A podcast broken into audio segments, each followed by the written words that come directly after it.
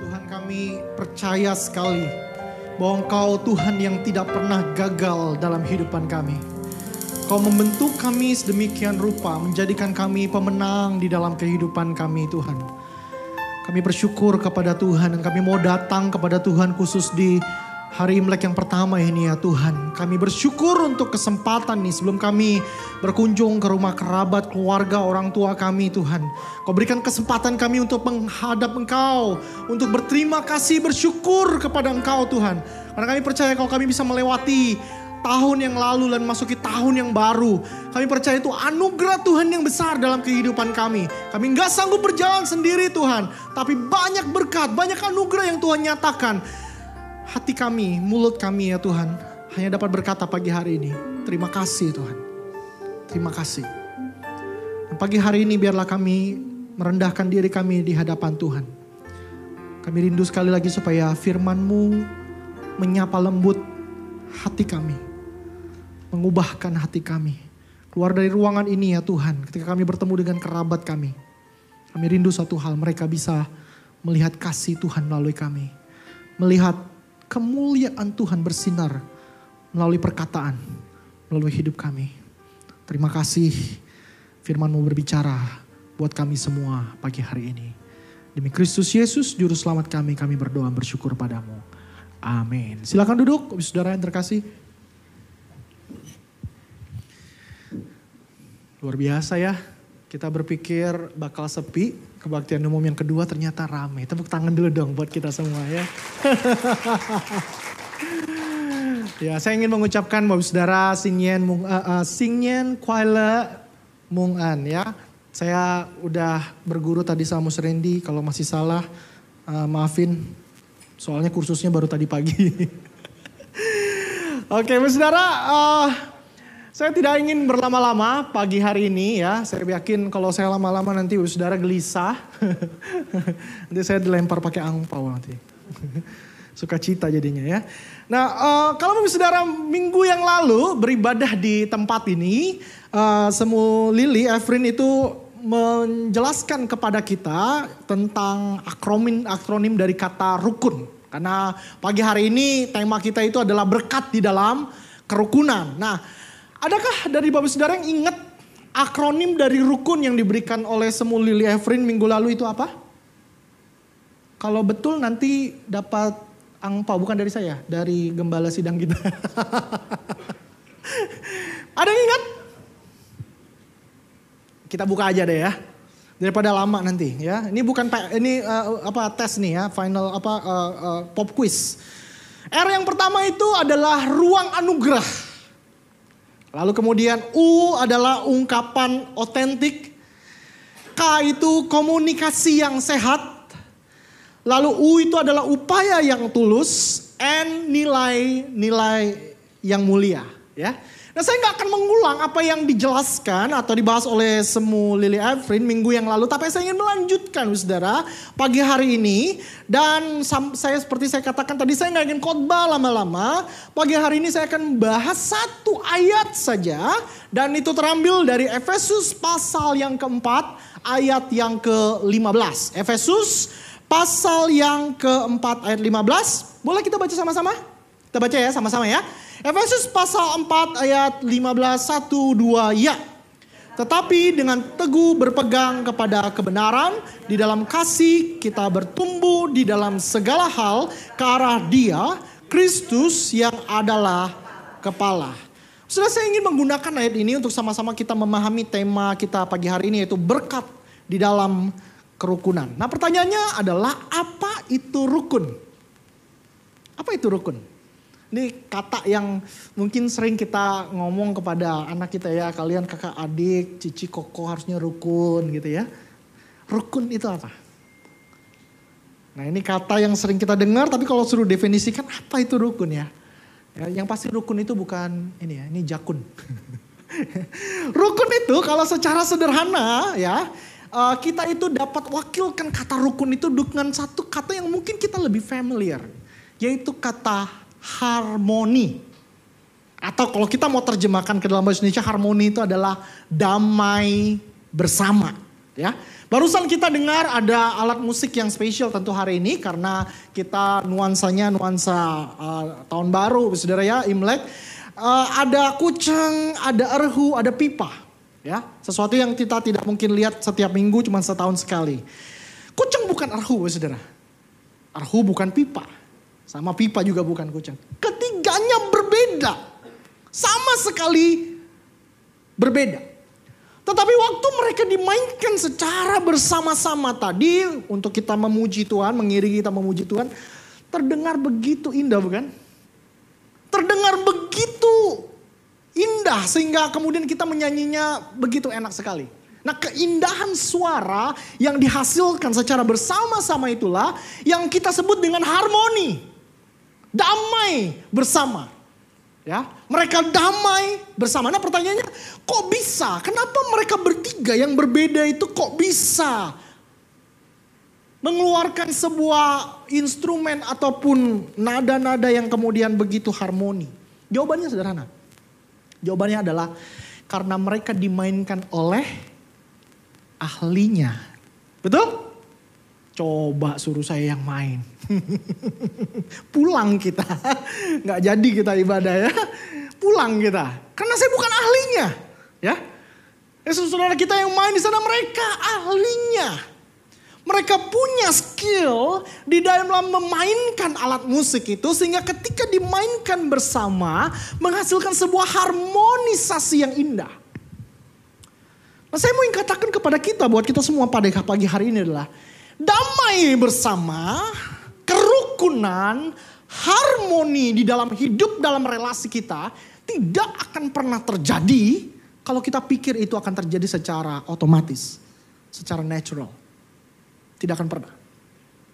Karena damai bersama, kerukunan, harmoni itu hanya akan muncul, hanya akan hadir kalau kita belajar untuk berusaha, praktek, belajar untuk pada akhirnya muncul sebuah skill untuk kita menciptakan sebuah harmonisasi itu tadi. Oke? Okay? Dan di dalam proses kita mendekati ataupun mem memiliki keahlian itu, skill itu, prosesnya biasanya kita akan mengalami jatuh bangun. Jatuh, bangkit lagi, jatuh, bangkit lagi. Kita akan mencoba terus, Bapak Saudara. Nah seorang yang namanya Desmond Tutu, ini seorang yang sangat terkenal sekali ya, seorang archbishop Canterbury, dia bilang begini. Desmond Tutu bilang begini. We are Christian in making. Kita ini orang Kristen di dalam proses pengerjaan. Kita ini terus berproses. Kita ini terus dibentuk. Ya, jadi kita nggak bisa bilang bahwa saya udah sempurna nggak bisa. Maka damai bersama yang sedang kita usahakan dengan skill-skill yang nanti kita akan miliki, saudara yang saya uraikan, adalah sebuah proses jatuh bangunnya kita. Dan saya nggak tahu ini kabar buruk atau kabar baik. Proses itu biasanya berlangsung seumur hidup kita. Nah, berdasarkan teks yang kita baca tadi, Efesus 4 ayat 15. Saya menemukan paling nggak ada dua skill utama yang seharusnya kita miliki, saudara, agar harmoni ataupun kerukunan atau damai bersama itu dapat hadir dalam relasi kita. Yang pertama, saudara, dijelaskan di sini, tapi dengan teguh berpegang kepada kebenaran di dalam kasih. Saya percaya kita semua mengaminkan bahwa orang Kristen itu harus melakukan yang benar. Amin. Eh, amin gak nih? ya, orang Kristen itu Tuhan mau supaya kita itu melakukan apa yang benar. Ya, Bahkan di dalam kekristenan tidak ada yang namanya bohong putih. Jadi kita berkata yang tidak jujur demi kebaikan atau demi keuntungan atau demi uh, mendatangkan sesuatu yang baik. Gak ada. Ya. Yang namanya benar ya benar. Dan Tuhan menginginkan agar kita melakukan yang benar. Kita dibenarkan oleh Tuhan untuk kita melakukan menghadirkan kebenaran itu dalam hidup kita, dalam perkataan kita. Kita membaca Alkitab, kita datang ke gereja mendengarkan firman Tuhan supaya kita tahu apa yang benar sehingga kita bisa menghidupi dan mengatakan apa yang benar. Tetapi begini Saudara, nggak jarang kita temukan bahkan orang di sekitar kita atau diri kita sendiri Saudara ya. Bahwa kita yang berusaha untuk hidup dan mengatakan kebenaran itu justru terkadang melalui perkataan kita kita melukai orang di sekitar kita. Kita ingin mengatakan kebenaran ini, tapi kebenaran kita ternyata melukai orang lain. Entah disengaja maupun tidak disengaja. Itulah sebabnya Paulus mengatakan kalimat yang indah sekali ini. Bahwa kita harus belajar melakukan kebenaran di dalam kasih. Di dalam kasih. Anti Wright, seorang biblical scholar pernah mengatakan kalimat ini. Dia menuliskan begini. The truth of God, of love, cannot be condemned by loveless speech bahwa kebenaran dari Tuhan yang pengasih itu, Tuhan cinta kasih itu, itu tidak dapat dikatakan, dikeluarkan oleh kalimat ataupun ungkapan ataupun ucapan yang tidak ada kasih. Nggak bisa. Kita harus belajar mengatakan kebenaran di dalam kasih. Paulus di sini tidak mengajarkan kita untuk kompromi, untuk bahasa kita cincai, ya, mencincai kebenaran. Enggak ya. Enggak, Paulus gak mengajarkan kita di sini untuk mengurang-urangi kebenaran. Enggak. Benar ya benar, kata Paulus. Kita tidak boleh mengurangi kebenaran. Tetapi kita harus tahu yang benar itu, yang ingin kita katakan kita harus bungkus dengan kasih. Nah caranya gimana? Paling nggak ada tiga hal. Yang pertama, kita harus koreksi betul apa yang benar yang ingin kita katakan apakah berasal dari motif yang penuh kasih. Atau jangan-jangan ini ego kita doang. Sering kali kan kita ego ya. Betul nggak Bu Saudara? Saya mengakui kadang saya punya ego mengatakan akhirnya melukai orang lain.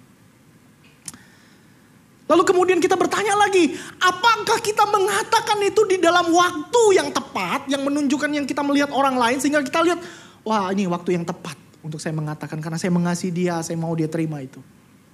Dan yang ketiga, apakah kita mengatakannya dengan cara yang penuh dengan cinta kasih. Atau seenaknya saja kita mengatakannya. Seringkali kita kalau mau jujur, kita gagal. Yang kita mau katakan benar sih. Tapi ternyata motifnya ngaco. Caranya ngaco. Sehingga orang yang mendengar perkataan kita bukannya dibangun tapi dilukai. Anehnya saudara, bahwa kebenaran yang melukai itu sering kali terjadi di dalam relasi kita yang dekat. Kalau jauh nggak terjadi tuh. Tapi dekat gitu ya. Karena kita ya serumah begitu. Kita pikir ya udahlah namanya kita udah menikah bertahun-tahun aku bisa menjadi apa adanya aku. Aku bisa mengatakan apa yang aku ingin katakan kepada anak, istri, suami, orang tua. Saya kadang nggak mikir lagi bahwa orang di rumah kita juga punya hati, bukan? punya perasaan. Kita nggak mikir lagi. Kita mengatakan itu. Atau dalam gereja kita ya. Kita dekat melayani bersama. Memikirkan hal bersama-sama. nggak jarang tuh. Kita pikir ya udahlah. Kita bisa jadi apa adanya. Lu kan teman kita udah temenan lama begitu ya. Tapi kita akhirnya melakukan sebuah perkataan maksudnya benar sebenarnya. Tapi caranya kemudian melukai. nggak ada kasihnya. Kita mengatakan kebenaran yang melukai. Paulus katakan, katakan kebenaran dalam kasih. Saya cukup pikir-pikir ya, kenapa ya? Kalau saudara perhatikan baca Injil itu ya, Injil Matius, Markus, Lukas, eh, Yohanes. Uh, saudara perhatikan bahwa dua per tiga, dua per tiga ini portion yang begitu gede banget. Dua per tiga dari pengajaran Yesus itu dikatakan dalam perumpamaan, betul? Ya, Panjang banget kalau dia nanti ngomong perumpamaan cerita ini padahal kebenaran yang mau Yesus katakan cuma satu nih, lu orang berdosa bertobat. kan itu, ya kan? Tapi Yesus pakai cerita panjang banget perumpamaan yang dia pakai banyak banget.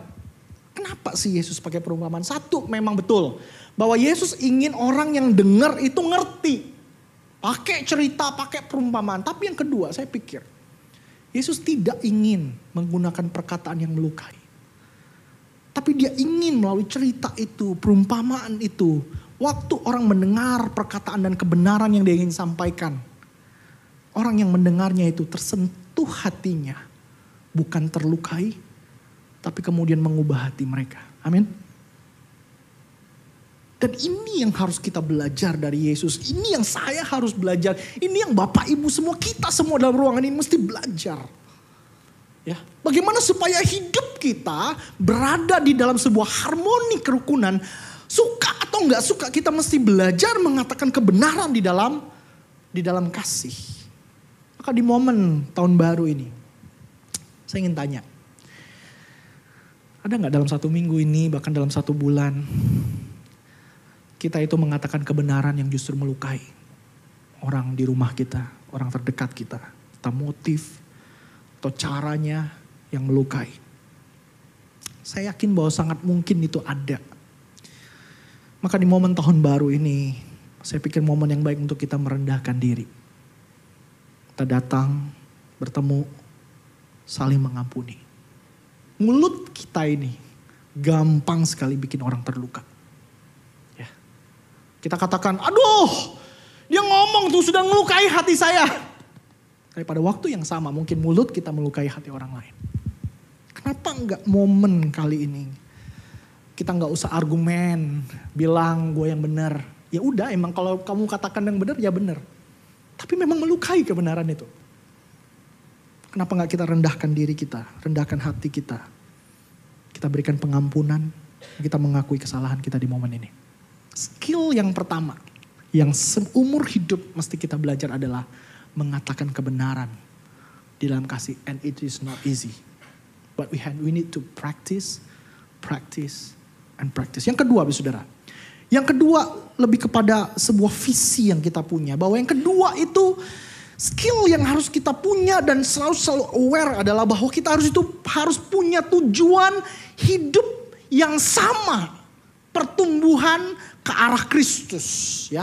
Nah, skill yang kedua ini tidak kalah susahnya, saudara, tapi kita harus belajar. Paulus mengambil sebuah ilustrasi yang brilian menurut saya. Kenapa? Karena dia katakan begini, kamu itu anggota-anggota tubuh dan aku adalah kepalanya. Dan kamu semua sebagai anggota tubuh harus grow into head. Bertumbuh ke arah kepala. Ini gimana ceritanya nih bertumbuh ke arah kepala? Kita nggak ngerti dengan kalimat ini.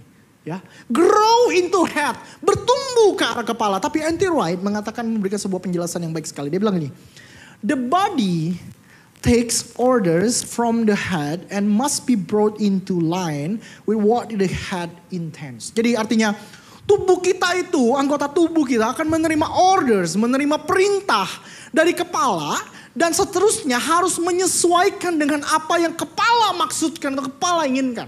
Kasih, kasih ilustrasi aja. Misalnya kepala kita memerintahkan untuk kita mau minum nih. Kita mau minum, itu kepala otak kita yang kasih perintah. Maka mata kita secara otomatis akan lihat, akan buka. Lalu kemudian di mana gelas? Di mana dispenser, bukan? Lalu kaki kita, kaki kita akan bergerak menuju gelas dan dispenser itu. Sambil kemudian tangan kita mengambil gelasnya dan mengarahkan ke dispenser, memencet uh, tombol dispenser itu, lalu kemudian mengangkat gelas yang berisi air itu dan pada waktu itu juga mulut kita akan membuka, terbuka dan kemudian kita akan meminumnya. Ya, coba lihat Mata bukan tangan, tangan bukan kaki, kaki bukan mulut, bukan? Tapi mereka yang berbeda itu bekerja bersama sesuai dengan orders. Apa yang dimaksudkan oleh kepala untuk mereka kerjakan sehingga terjadilah proses minum itu tadi. Apa yang Kristus mau dalam kehidupan kita adalah harmoni, rukun, hidup bersama, Tuhan mau supaya kita semua itu saling memperlengkapi satu dengan yang lain. Tuhan mau kita semua saling saling menolong satu dengan yang lain. Mata nggak bisa kerja sendiri untuk pada akhirnya menghadirkan yang namanya aktiviti minum tadi, nggak bisa. Mulut juga meskipun dia tempat di mana kita menuangkan air, memasukkan ke dalam tubuh kita, nggak bisa mengerjakan itu sendiri, nggak bisa. Tangan juga demikian, kaki juga bisa. We need someone else someone close to us to help us. Untuk menolong kita. Kita butuh orang di sekitar kita. Saling memperlengkapi. Sehingga bagaimana damai bersama harmoni, kerukunan itu dapat terjadi, saudara. Mata, kaki, tangan, dan mulut harus menyenangkan si kepala. Sama halnya kita. Bagaimana harmoni, damai bersama, kerukunan dapat terjadi kalau suami, istri, anak, orang tua, kita sama-sama punya satu tujuan, satu arah. Yaitu menyenangkan Yesus. Saya percaya ini damai bersama ini akan lebih mudah tercipta. Tapi sebaliknya, kalau salah satu anggota keluarga kita di dalam rumah kita memiliki agenda yang lain, maka damai sejahtera, damai bersama, harmoni itu pasti akan terganggu. Maka bagaimana supaya semuanya itu dapat hadir? Pertama-tama, saudara, bukan teknik komunikasi yang mesti kita pelajari, meskipun itu penting. Bukan teknik mendengarkan orang lain yang mesti kita pelajari, meskipun itu penting. Kita sering gagal kan dengar orang lainnya. Tapi yang paling pertama kalau begitu berdasarkan teks yang kita baca adalah bahwa hal pertama agar damai bersama harmoni kerukunan itu hadir adalah kita membawa anggota keluarga kita kepada Kristus. Samain dulu agendanya. Kita doakan orang tua yang kita yang belum percaya agar mereka percaya Yesus supaya agendanya arah mereka sama. Kita doakan anak kita yang masih kecil, ajari mereka berdoa, ajari mereka untuk datang ke gereja, ajari mereka untuk mengasihi Tuhan, supaya mereka bertumbuh dan memiliki agenda yang sama. Sehingga kita semua sama-sama sebagai anggota itu mengarah kepada pertumbuhan yang sama. It is difficult kalau kita punya agenda yang berbeda. Pertanyaan begini, oh apakah kemudian harmoni itu meniadak, membuat semuanya jadi sama? Enggak, saudara. Saya mau katakan bahwa harmoni tidak pernah meniadakan perbedaan. Kalau kita lihat tadi hasil ilustrasi pertama ya. Kucing ya tetap kucing. Arahu ya tetap arahu. Pipa ya tetap pipa. Kucing gak bisa bilang sama arahu, eh lu jadi gua. Gak jadi harmoni. Sering kali kita gitu ya dalam relasi ya. Kita pengen orang di rumah kita, orang terdekat kita jadi kayak kita mikirin. Tidak bisa. Tidak bisa. Tampaknya kalau kita mau belajar untuk menciptakan damai bersama, kita harus membiarkan orang terdekat kita menjadi apa adanya mereka. Ya memang beda toh. Suami ya suami dengan cara berpikir, dengan background, cara dia dibesarkan dan sebagainya. Istri ya istri. Anak ya anak dengan pergaulan dan perkembangan teknologi yang dia punya different. Tapi bagaimana kemudian perbedaan itu bukan justru membuat kita semakin hancur. Tapi kita melihat perbedaan itu secara berbeda. Nah perbedaan-perbedaan itu menimbulkan yang namanya tensions. Menimbulkan yang namanya apa namanya uh, persinggungan, tension, ketegangan. Dan kabar baiknya, entah ini kabar baik atau kabar buruk. Seringkali tension itu terjadi di dalam relasi kita. Mau usahakan harmoni, mau usahakan damai bersama. Tapi ternyata ada perbedaan. Yang kemudian perbedaan itu menimbulkan tension. Dan tensions yang ada itu sering kali terjadi seumur hidup. Terus bagaimana? Apakah kemudian kita harus meniadakan tension yang ada? Enggak, saudara. Living with the tensions karena kadang tensions yang ada di dalam relasi itu membuat kita datang kepada Tuhan. Mengoreksi diri kita bukan? Membuat kita datang kepada Tuhan berlutut di hadapan Tuhan. Doa buat anak kita. Doa buat papa mama kita. Tensions yang ada ketegangan itu bukan menjauhkan kita dari Tuhan. Membawa kita semakin dekat kepada Tuhan. Saya mau katakan it is not easy perbedaan di dalam harmoni menghadirkan tensions. Dan tension itu terjadi bahkan seumur hidup kita. So we we need to used to it. Harus terbiasa dengan itu. Terbiasa dengan itu. Tetapi di dalam proses itu kita belajar untuk melihat perbedaan-perbedaan itu secara berbeda. Bukan menghakimi kelemahan dan kekurangan tetapi belajar untuk memperlengkapi mereka yang kurang. Suami, istri, saya yakin dan percaya udah nikah bertahun-tahun pasti udah tahu lah ya kekurangannya istri apa, kekurangannya suami apa, kekurangan anak-anak apa, kekurangan orang tua apa. Ya, betul ya? Tapi mau nggak di momen Imlek ini kita ngomong sama pasangan kita bilang, It's okay, aku tetap mengasihimu. Justru aku hadir untuk melengkapi engkau. Anak, orang tua kepada anak, mungkin bisa bilang, kamu tahun ini banyak bikin salahnya ya sama papa ya. Bikin malu papa. Tapi papa tetap sayang. Papa tetap mengasihimu dan untuk itulah papa Tuhan tempatkan di dalam hidupmu. Untuk melengkapi engkau dan memperlengkapi engkau. Anak kepada orang tua mungkin bisa datang di momen Imlek ini dan berkata, saya membayangkan suatu hari anak saya kayak makin gede, dengar saya khotbah di gereja. Lalu kemudian pulang ke rumah dia bilang sama saya, papi, you gak lakukan yang you khotbahkan. Mungkin gak ini? Mungkin banget. Dan saya pikir suatu hari akan ini terjadi. Tapi saya rindu sekali dia akan berkata dekat saya, papi gak lakukan yang papi khotbah. Tapi aku tetap sayang papi, tetap bangga sama papi. Aku hadir untuk memperlengkapi, ngasih tahu papi supaya papi melakukan yang papi khotbahkan. Itu kerinduan saya, saudara. Perbedaan selalu ada. Kadang nggak mudah untuk menciptakan harmoni mengasihi orang-orang yang sulit kita kasih. Tapi mesti belajar, mesti belajar. Saya ingin menutup renungan kita pagi hari ini dengan sebuah klip Klip ini memperlihatkan kepada kita bahwa harmoni damai bersama itu nggak mudah, saudara. Ya, tapi kalau kita sedikit membuka hati kita, kita dapat melakukannya. Bahkan kita dapat menghadirkannya bagi orang-orang yang sulit sekali untuk kita kasihi. Nah, sambil klip ini kita nanti dengarkan sama-sama, saya undang pemain musik untuk naik dan mengiringi kita nanti. Mari kita lihat sama-sama klip ini. Saya ingin mengajak kita sama-sama berdoa. Adakah orang yang sulit kita kasihi? Yang mungkin di momen Imlek ini dia menjadi orang yang paling tidak kita ingin temui.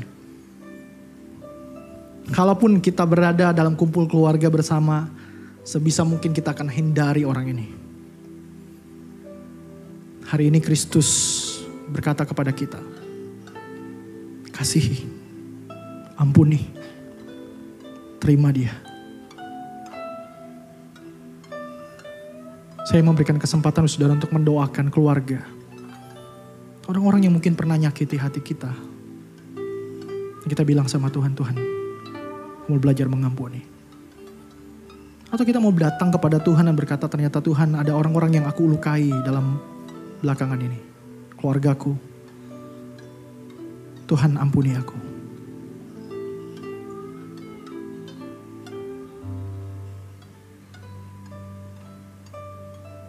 Saya mengundang pendeta Randy untuk maju ke depan mendoakan kita semua.